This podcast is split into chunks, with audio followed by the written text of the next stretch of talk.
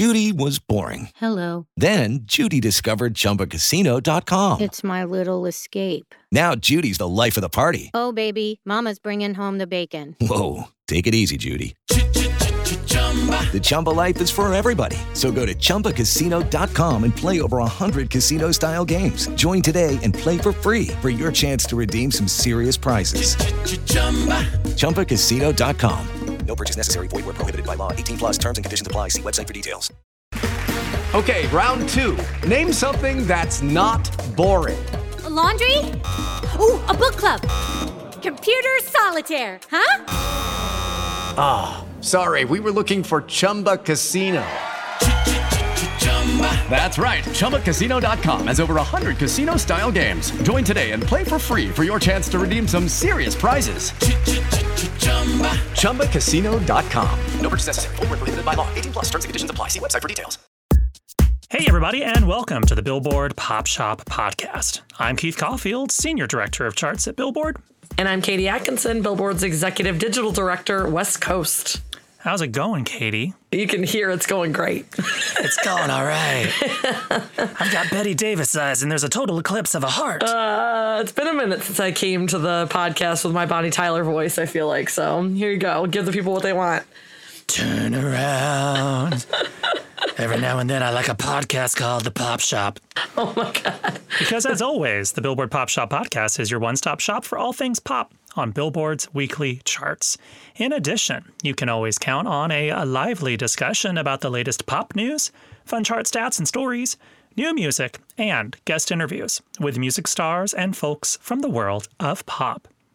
Today on the show, we've got chart news on how Sam Smith and Kim Petras hit number one on the Billboard Hot 100 Songs chart with Unholy, the first chart topper for both acts.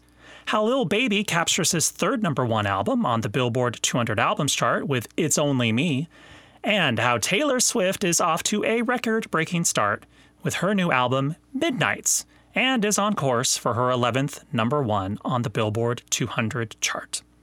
Keith, can you just like indulge me and let me talk a lot at you about Taylor Swift's Midnights later in the show? I, I fully endorse and encourage you to do so. Okay, that's my plan then.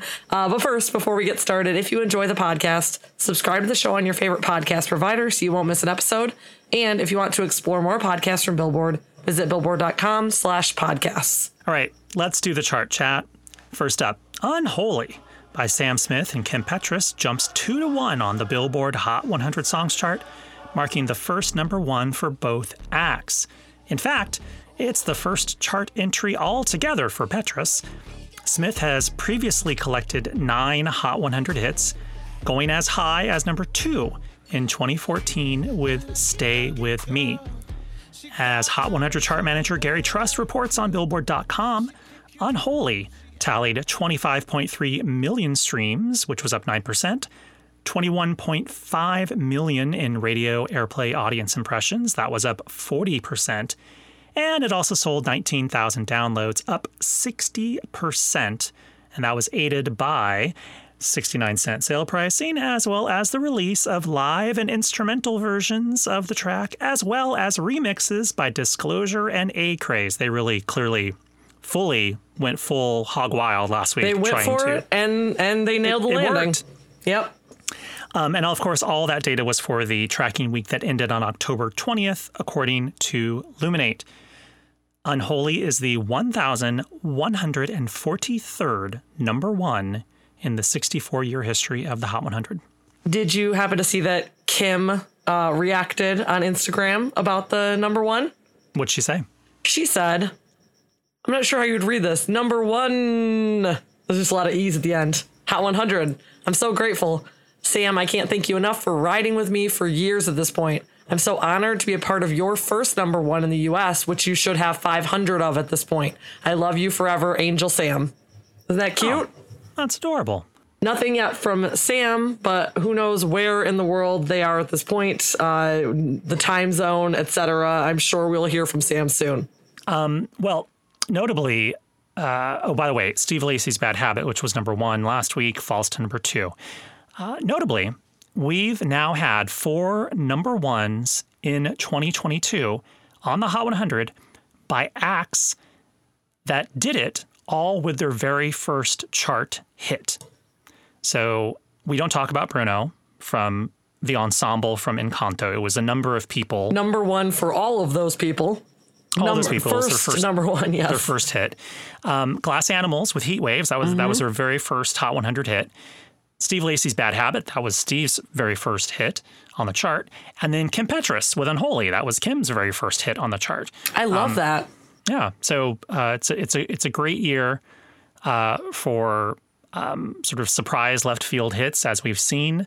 Yeah, I don't. I was gonna say too. I don't know if you saw the article. I, I might have mentioned it on a previous podcast that Elias did about how there's like a glut of songs, but not enough hits. Is basically the idea that the industry has. Like, Yeah. it's like you can't you know cut through the noise.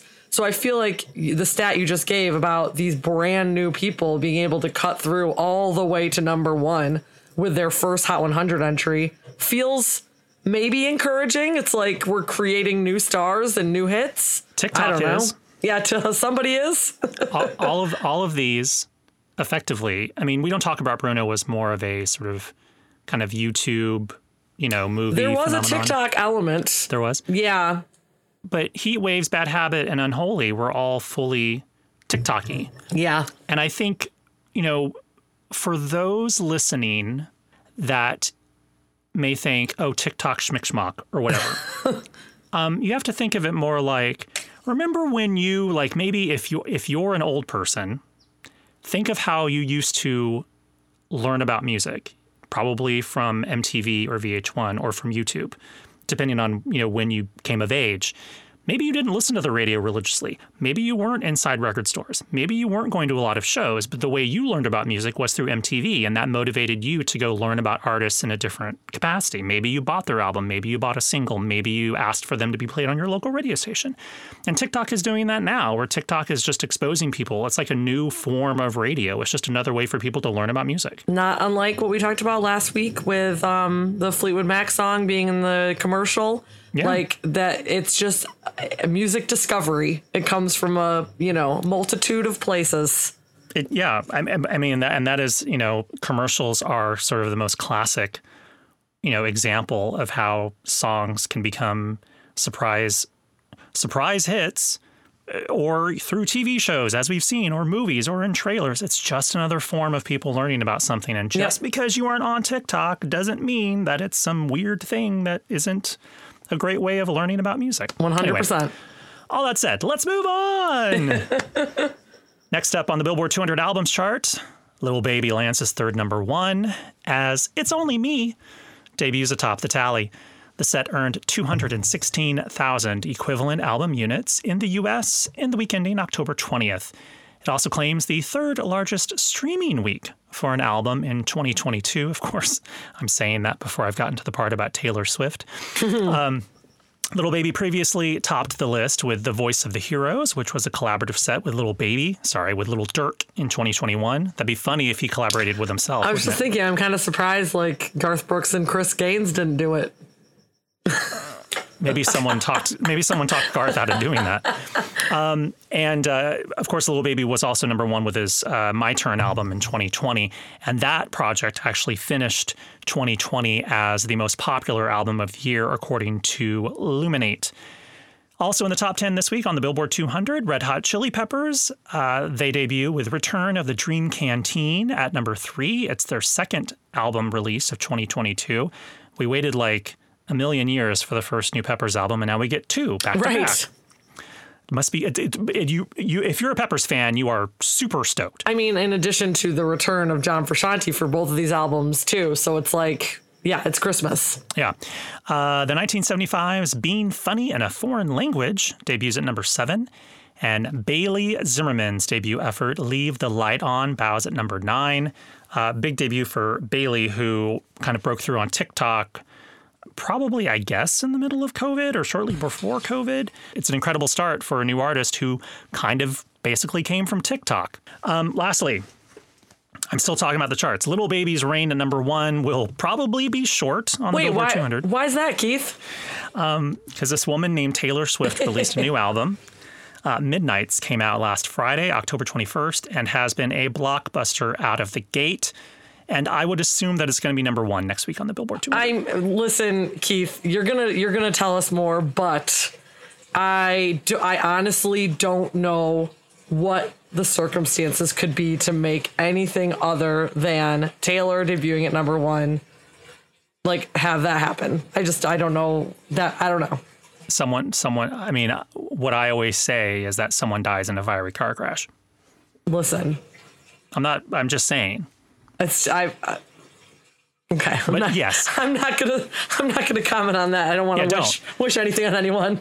So we're recording this on Monday, Mm-hmm. but according to initial reports to Luminate, this is one of those rare instances where I actually have something to tell Katie about next week's chart. I know I'm always like, Keith, what can you say? And you're like, nothing. And we have a lot of intel this week Yeah, well, it's because I went above and beyond what I normally do. for Taylor.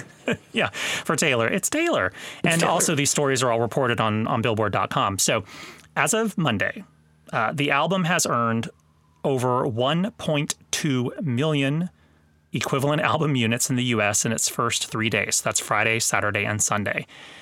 Uh, and of that sum, 955,000 are in traditional album sales across its digital download album, CD, cassette, and vinyl LPs. This is this is wacky. It's wacky. Like, Um, I mean, that th- there's a chance that it could sell more than a million in in traditional albums Yeah. potentially by the end of the week. Yep. Wow. Um, I'm not done yet though. So Okay. further, further, the album's 20 songs because there's 13 songs on the standard album, and then there's an, ad- an added seven on the deluxe version that came out three hours after the original album came out. So the there's 3 a.m. edition. It's 3 a.m. and she's lonely. Here's the new deluxe edition. It's a Matchbox 20 reference, Yeah. everybody. I was, I, I was joking. I'm like, oh, it's too bad. Like Matchbox 20 or Rob Thomas didn't tweet out some sort of like wink, wink, nudge, nudge to Taylor. anyway, the album's 20 songs uh, have notched over 284 million on-demand official streams in the U.S. in the first three days: Friday, Saturday, Sunday. That's just three days. Obviously, all these numbers in theory they're going to be very front-loaded you know, every album is front loaded, especially someone like Taylor has like, you know, weeks and weeks and weeks of pre orders and anticipation. But it would seem sensible to think all these numbers will go up in the next few days. The end of the tracking week is on Thursday, October 27th. Um, I'll, of course, be following this story breathlessly through the, throughout the rest of the week. Tune in to Billboard.com. Um, let me recap. So, all that said, after just three days, Midnights has the biggest week after just three days, it already has the biggest week for an album by units since Swift's own reputation in 2017 when it debuted with 1.238 million. Right now, she's at 1.2. I'm assuming she'll probably go over 1.238 in the next day or two. Right. Um, now, she also has the biggest sales week by traditional album sales for any album since, again, Reputation. And that debuted with 1.26 million copies sold. You might be wondering, how'd she have 1.238 million units and 1.216 million album sales? Like, why shouldn't that number, shouldn't the former number be a lot bigger because of streams? Because normally that's the way it works. Well, actually, back when Reputation came out, you couldn't actually stream the entire album on streamers Really? What was the? It was a. she didn't like that. Oh, She didn't- right. She was a only put it- holdout. she, she had like three. She had like three songs that you could like look what you made me do, and I think two other sons. But the rest of the Think album Think of what the locked. numbers would have been if it had streamed too. I mean, She maybe it not- wouldn't have sold as much though. She didn't like the financials of whatever deal she had, and so Reputation wasn't available on streamers for the first like month or Yeah, two. I forgot. And then the next album she put out, uh, Lover, was available widely on streamers on its first day. and obviously did not pass a million, nor did her subsequent, uh, you know, folklore, Evermore, or the two re-release or re-records. Now, one last thing I'll say about this is that uh, of those 955,000 in album sales, nearly a half million are in vinyl LP sales.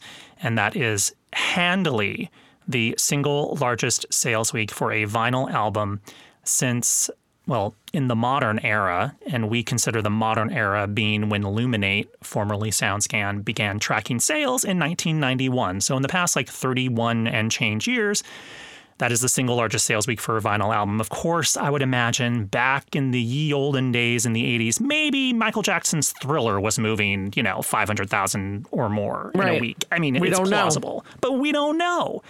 So that's that's all I have to say right now. But if you want more lurid details, and in fact, if you'd like a 2,700 word essay that I wrote about the sort of rollout of Midnights and looking at her past five albums have all led to Midnights, go read my story on billboard.com. Um, uh, you can find it on my socials linked there. I, tweet me, I'll tell you how to find it. And also, if you want to see all these early sales numbers Keith has up, and you know, if we get any more, we will continue to update that even before Keith's Sunday article, because Keith can't ever take a day off. I did. I, I didn't. I won't be. He hasn't. And He oh, by the way, won't. we haven't even said it. I know we're going to get to more Taylor in just a second, but Drake has an album coming out this Friday now with 21 Savage. with Twenty One Savage, yeah, they put out a uh, a video for Jimmy Cooks on Saturday and announced that they have a joint album. Do we think Drake will be able to beat Taylor's second week? That's a great question. I wonder. I mean, she's such a businesswoman, loves loves like you know being top dog. That I imagine she's thinking of some more tricks to pull out of her sleeve to potentially get that second week. I, I would think.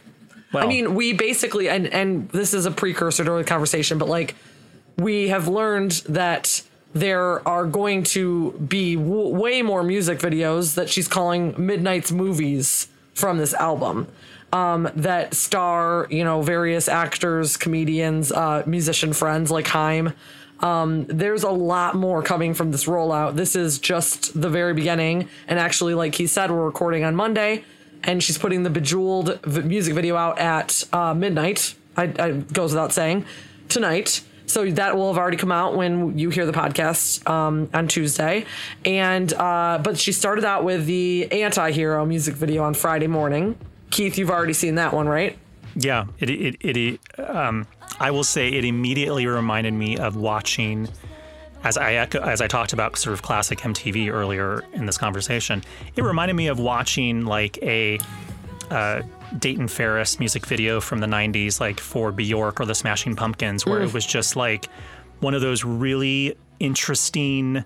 Um, um, just narrative videos with special effects where you're like, I don't know what I just watched, but I need to watch it again because I need to figure out what I just watched. It, it reminded me of sort of classic MTV where you're like, I need to watch this video repeatedly because I'm not sure what I just saw, but wow, it's incredibly technically impressive. Totally. And I mean, I also love the song. Um, I think it was a great choice for the first single from this album. Um, it was wild how I mean this this album truly came with no lead up, no singles. Everything came out at midnight. So you truly like you were listening to everything for the first time and not even knowing, not even having a hint of like what the, album was going to sound like at all, which I don't know the last time I had that experience actually. And and I mean and so there obviously like that's a piece of this puzzle of like holy crap, she like hit that elusive million mark. One of the pieces of that puzzle is just the sheer curiosity around what this was going to be. And we Yeah. all didn't know until midnight.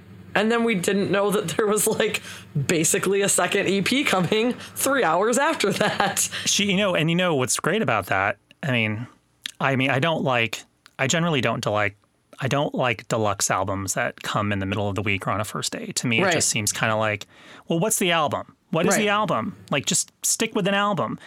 But putting aside my personal feelings for kind of the what is the album, what is the real album, I'm like, is the 13 songs the real album and the seven songs aren't really part of the album? Or did Right. the seven songs not get finished in time for you to turn in the master to make the mm-hmm. physical albums? Mm-hmm. But putting that aside, I liked the idea that she just waited three hours because then it actually came out. The deluxe edition came out at midnight Pacific, Pacific. time It was to a little- give it people was a on the West Coast. It gave people on the West Coast an actual midnight's reveal. No, totally. I I liked that too, and I also liked her entire concept. I mean, when she described this album at the beginning, she said these are the thoughts that like keep you awake. You know, these are your middle of the night thoughts, and then she's like, these are the even more chaotic thoughts that you have three hours after midnight when you're, You're still really up in the trying to of the sleep. night. Exactly. I mean, I just loved that it all had a story, um, and that one of like one of the bonus tracks is actually probably one of the most talked about songs too. The would have, could have, should have, which um, people are speculating might be about John Mayer, um, one of my faves, as you know. Um, and you know, it's interesting to me. It's almost as if she has like a sequel to a previous song of hers, "Dear John," um, where she is talking about the same topic, but from you know a thirty-something year old perspective, versus when it's fresh and new and and painful. And um, my parents are visiting right now, and so my mom had to deal with my like full, you know, needing to listen to every ounce of this music um, on Friday morning. I'm a mom; I was not listening to it at you know midnight uh, Pacific. Um, and so when I was listening to that one, I was saying, "Oh my God!" She's talking about when she was 19 and this older guy. I'm like, "This is John Mayer again." She's like, "She's got to get over that." This is my mom's perspective, and I'm like explaining the whole concept to her. I'm like, "Mom, this is, these are the thoughts that gnaw at you in the middle of the night, and that's the kind of shit you think about and can't stop thinking about. Is like stuff that happened a decade ago that was unresolved or that left you feeling weird You're in any holding on to way, it for some or reason. hol- whatever. And so it's not like, oh, I'm so still hung up on this and I can't move forward in my life. It's like the kind of thing that creeps into your brain, regardless of how much time has passed, that makes you feel awkward or uncomfortable or whatever. And literally is those middle of the night thoughts. And I think, as normal, that Taylor captures these emotions that all of us have that maybe we don't pinpoint like what the importance of them are like but she can do that like she's a storyteller and she like recognizes oh that's a song or whatever like my new perspective on this thing that happened to me when i was younger that's that's a song and all of a sudden it's like a universal thing i don't know just I, she's magical I, I i love the album i didn't i haven't said that yet That's the Billboard quote. She's magical. she i mean she is Taylor Swift, if you're listening, you're magical, according to Katie Atkinson. I think she knows. Um, I do. Uh, but I also just was stunned. Like when I started listening to it, I just I got knocked over by the first three songs right away. Like, and honestly, those might be my three favorite songs on Midnights. Um, the combination of Lavender Haze, Maroon, and Antihero. Um, uh, they're just these are great songs, and I think. For all of our curiosity and wondering, the answer to the question, oh, my dryer's making noise That's fine. for all of our curiosity and wondering what this album was going to sound like, the answer was it wasn't like that left field. It sounded like an album of Taylor Swift songs made by Jack Antonoff. And that's what it is. And we've they're pop songs. We've heard that before and it's great. Like I I I'm not bored of that. I want more of that. I'm happy that it sounds a little like Reputation, a little like my favorite songs from um, Lover. I, I'm I'm okay with that. So it's, um sonically, it's not folklore and Evermore. That's it's very more correct. Pop. It's more staying in kind of like the more firmly pop mode. Yes, and I think the conversation around it has been like people kind of maybe realizing that they are maybe more of the folklore Evermore kind of Taylor fan. Like maybe they like the Aaron Dessner vibe more than they like the Jack Antonoff vibe. I think I'm an Antonoff girl, so I think this is firmly in my wheelhouse. Um, so yeah, it's been uh, another. I also just like that she makes every album into an event as a music journalist. I love that she created this moment that is um, feels universal, even if it isn't for literally everybody. But I mean, I was watching Thursday Night Football with my parents, um, where she had a commercial for her album and the and the videos. That's something that's gonna reach somebody that doesn't care about Taylor, doesn't know she had a new album until that moment. You know, Yeah. she's very good at that. So and I I would like to think that a lot of the things that we think are like, wow, that's a great idea. I think a lot of these are actually just coming out of Taylor's brain. yeah, same. because I, I think Taylor is is just um, that smart and that savvy when it comes to um, understanding how her music fits in pop culture and how I think what she also really likes from her probably favorite artists. You know, Yes. when she was growing up and like how like an event record would be and we take for granted now that because everything is so segmented and compartmentalized, or everything is a track or 10 seconds on TikTok. And it's really great when there's still an artist that can create this kind of excitement and this thematic um, project that really uh, gets you invested in something. Um, and even if you aren't like a super fan of, of Taylor, it's like the fact that she can make you aware of something existing and and make you possibly curious, like that's that's half of the work. That's just half. That's part of that's half of the challenge. Totally. Um, not everyone can do it, and the and I think arguably the only people that really can do it effectively are those that actually also have uh, music that is both commercially successful and artistically compelling. Um, and also warmly received in general for people to actually care consistently album after album because you can make the most you know imaginative thematic incredible rollouts for an album but if if it isn't actually reaching people and if it actually isn't that good then people really won't care the next time you know next Yes. another album comes around and she she obviously cares about as we've talked about before traditional markers of success which when you look at somebody like beyonce who of course had a number one album with renaissance but has yet to put out like a proper music video of any of those songs um it's like beyonce maybe doesn't care about that anymore for whatever reason i think taylor like you said looks to what she loves and loved when she was younger from her favorite artists and she likes these big moments she likes she likes the monoculture rallying around her album. She likes she likes like being number one. She likes winning that award. She likes being recognized for the great artist that she is. You know, and not to say that beyonce doesn't like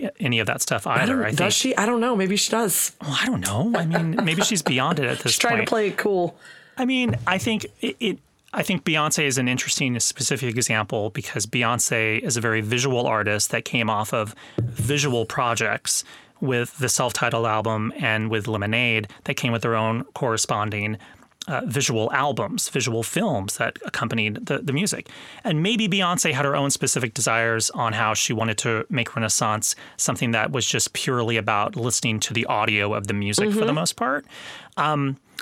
But all that said, we don't know. She could drop a visual album on us in the next few weeks. That it, remember this was just Act One, but now we now we're digressing into Renaissance land. Um, but I, yeah, I Taylor think Swift, it's a big everything album. everything we've said just points to like I I feel like a lot of people thought we were maybe beyond the moment where someone could move a, a million units in a week. When Adele didn't do it with 30, I think a lot of people saw that as the sign that maybe maybe a million wasn't gonna happen because Adele Yeah. is so commercially successful. But, but, but, but, but, but. And this is where I get finicky about the things that people do to sell albums, which I didn't go over in my earlier preamble. But in brief, Adele purposely kind of restricted the amount of ways that you could purchase her album. I think she had three different vinyl albums. There was one standard CD, a Target CD that had a couple bonus tracks, and then I think there was just like a standard digital album. Oh, she had a cassette. And I think she had a box set with a t shirt inside. So she had like six, seven, eight different ways. Taylor has four standard CDs, four explicit CDs, each with a different cover, four explicit vinyl albums, a cassette, a Target exclusive version of the CD with three bonus tracks, a Target exclusive vinyl LP with a different color vinyl. Um, she had a couple different digital albums. The the iTunes version had a spoken word bonus track. Then she had the deluxe edition of the album that came out with seven extra tracks. Plus, she had signed editions of both the CD in all four variants, all four flavors, and signed vinyls, all four flavors, on her web store that she was selling before the album came out. So Taylor really maximized the way for people to enjoy and collect and purchase the album. You don't have to buy every single copy, but Right. you know, there's going to be some hardcore fans that want to buy all the different versions. Yeah. You know, and Taylor also said, look, if you flip the back of the albums over and you put them on your wall, they make a clock. Get it? Midnights, it's a clock. Like, she likes doing that stuff. It's fun and cheeky. Adele didn't do that. Right. So, would Adele have sold a million copies had she done what Taylor did? We will never know. Well, or does Adele have the fan base that would want to collect things like that also? maybe, maybe not. When Right. Adele's 25 came out a few years ago, she sold more than a million copies in three different weeks. But that was very different. You Yeah. know, and 25 came after 21, and 25 came ushered in with Hello. It was a Mm-hmm. much different kind of rollout. 30 had a different kind of reception than 25 did. Right, right. So, you know, if I keep bringing up had- all these other albums and trying to make comparisons, and you're like, I'm hey, com- it, it's more. I mean, look, if Midnights had come come out of the gate like in a big thud, and it wasn't warmly received by fans and sort of critics, we would be probably talking about different numbers. Mm-hmm. Like maybe it wouldn't be trending as well as it is because maybe people weren't going to enjoy it. But when it seems to have positive word of mouth and people are telling people, "Wow, you should really check out this album," that can help. yep. So in conclusion, I'm not, I'm not piling on Beyonce or Adele or anyone. It's no, just no, no. It's not about. It's not about that. It's basically. I, I think that when we're t- when I'm talking about like trying to talk about the monoculture, it's like I think of Adele and Beyonce and Taylor as all people Yeah. that are capable of commanding it, right? Um, and so, but Taylor, she did it. Five years later, she did it. You know, it's it's wild. So, congrats wild. to you. Well, do we have any? Do we have anything else to say about Taylor? I mean, the, yes, of course, but, Okay, well, but we have to draw a line somewhere, Keith. We have to keep it all inside for next week. Um, well, now I guess it's time for the chart stat of the week. It's really just Quiz Katie. um, so now that we've had back to Unholy but people, now that we have Unholy at number one on the Billboard Hot 100, Katie, can you name the other five number ones on the Hot 100 that started with the letters U N? Wow, that's fun. Okay. Like all the un songs. Okay, my first guess is a personal favorite. Um, at Toni Braxton, "Unbreak My Heart." Correct. Number one for 11 weeks in 1996. Wow, I did not know it was number one for eleven weeks. Um, okay, that was my first one. Um, uh, You'll, oh, you'll, you could get the you could get two more, and then I think after that you're gonna have to throw in the it's towel. gonna be rough. Okay. Yeah. Um, and they're both. There's. Let me give you a hint? yeah, hints are good. Two more are in the 1990s. Okay, so then I should be able to get them. Maybe. Um, are they one word song titles or multiple Yes. words? Both are one word. yes. Un. Oh, I've got one. Yo, unbelievable. Oh, EMF. Yes. EMF in 1991 was number one for one week. Okay, great. Um, can I get a hint like about the group or artist behind Uh, the other '90s one? it was in 1999. Should be able to get that. Un. It oh, was oh, wait, I've got a guess that's not that. It's not the '99 one. okay. Unforgettable. no, Oh, okay, I thought maybe No. like the Natalie Cole uh, duet version. uh, Um, the the song in 1999 is by an artist who had other had been on the had been at number one with other material as well. Okay. Such as like Madonna or Michael Jackson or somebody massive? Is that what you're trying to say? No, it's it's a girl group Oh, okay. with three members. With three members. It's not Destiny's Child. No, but you're in the ballpark. Um, kind of had it. They they they broke out big in 1992. oh, oh, Unpretty, TLC. Unpretty by TLC. That's correct. So then the last two, I don't think you'll ever get. So I can just tell you unless you want to guess them. I mean, if you think there's a hint, I'll take it, but otherwise, I'm fine to just hear them. So 1990, sorry, 1990, 1977, Undercover Angel by Alan O'Day was Nope. number one for one week. Sorry to Alan, I do not know that one. I'm sorry to this man. and in 1971, for one week, Uncle Albert slash Admiral Halsey by Paul and Linda McCartney was number one. Oh wow. Um, yep, you were right. Thank you for just telling those to me. Um, but the the three '90s ones are all like massive, massive hits. So Yes. yes, we got there. I actually bought the EMF album back in the day, like in 1991, because of Unbelievable. I'll tell you what, I was the worst little sister because my brother wanted it, and I told my parents what the name of the group stood for. which now that I say that out loud, was it? Epsom Mad Oh my god, they had a different. Okay, well you're gonna have to edit this out if I'm wrong. I thought it was like Epsom Mad Funkers or something. Oh, so we we okay. Please got.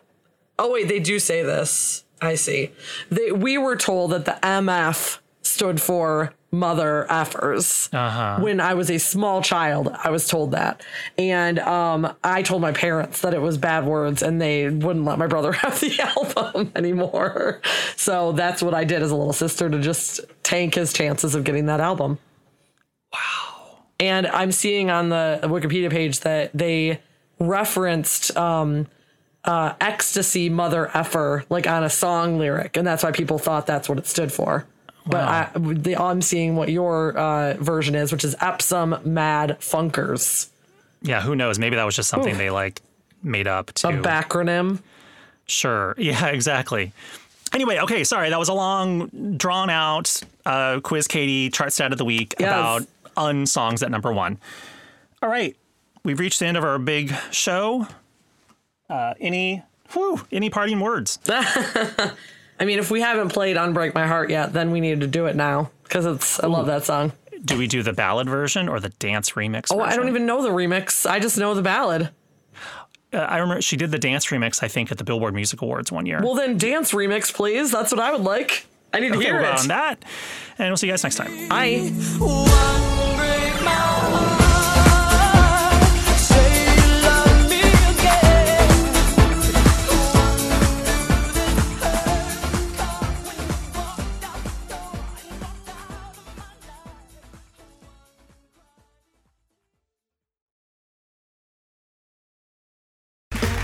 Okay, round two.